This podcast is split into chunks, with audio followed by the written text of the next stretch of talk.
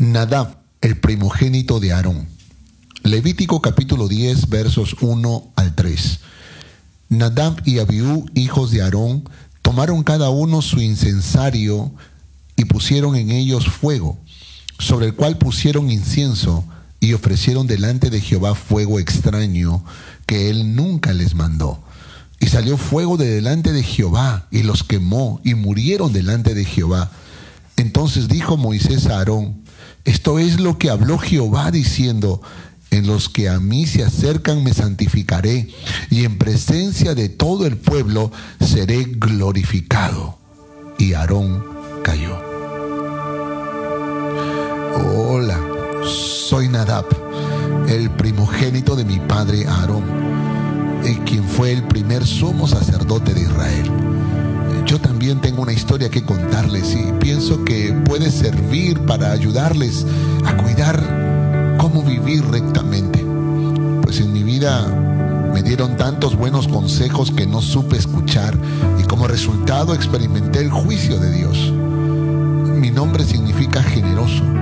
Creo que mi padre me puso este nombre porque nuestro Dios es así, pues había derramado tantas bendiciones sobre el pueblo de Israel en el desierto, pero también me lo puso para recordarme que yo debía vivir así, con un corazón generoso, dispuesto a servir a los demás. Más aún, sería el sucesor de mi padre por ser el primogénito, y un día yo tendría el privilegio de ser el sumo sacerdote. Uno de mis malos hábitos fue mi independencia total en mis decisiones. Vivía sin consultar ni recibir consejos de alguien. Me costaba obedecer, me costaba someterme a las indicaciones que recibía de mi padre y del líder del pueblo, Moisés, quien también era mi tío. Había muchas reglas, muchas normas, muchos detalles en las celebraciones de los sacrificios, procesos establecidos que a veces no entendía. ¿Por qué hacer tantas cosas? Pensaba que, como personas inteligentes que éramos, podríamos dar nuestro parecer y hacer algunos cambios para que las celebraciones y fiestas judías sean más atractivas. Otro de mis malos hábitos fue el consumo del vino y la sidra. A veces lo consumía hasta embriagarme. No me parecía mal, pues tenía que encontrar una forma de divertirme, pero esto me trajo terribles consecuencias. Otra cosa más que debo confesar es que me interesaba mucho por saber cómo adoraban los otros pueblos a sus dioses paganos. Y yo empecé a indagar, ya que habían extranjeros con nosotros, y curioseaba acerca de este tema.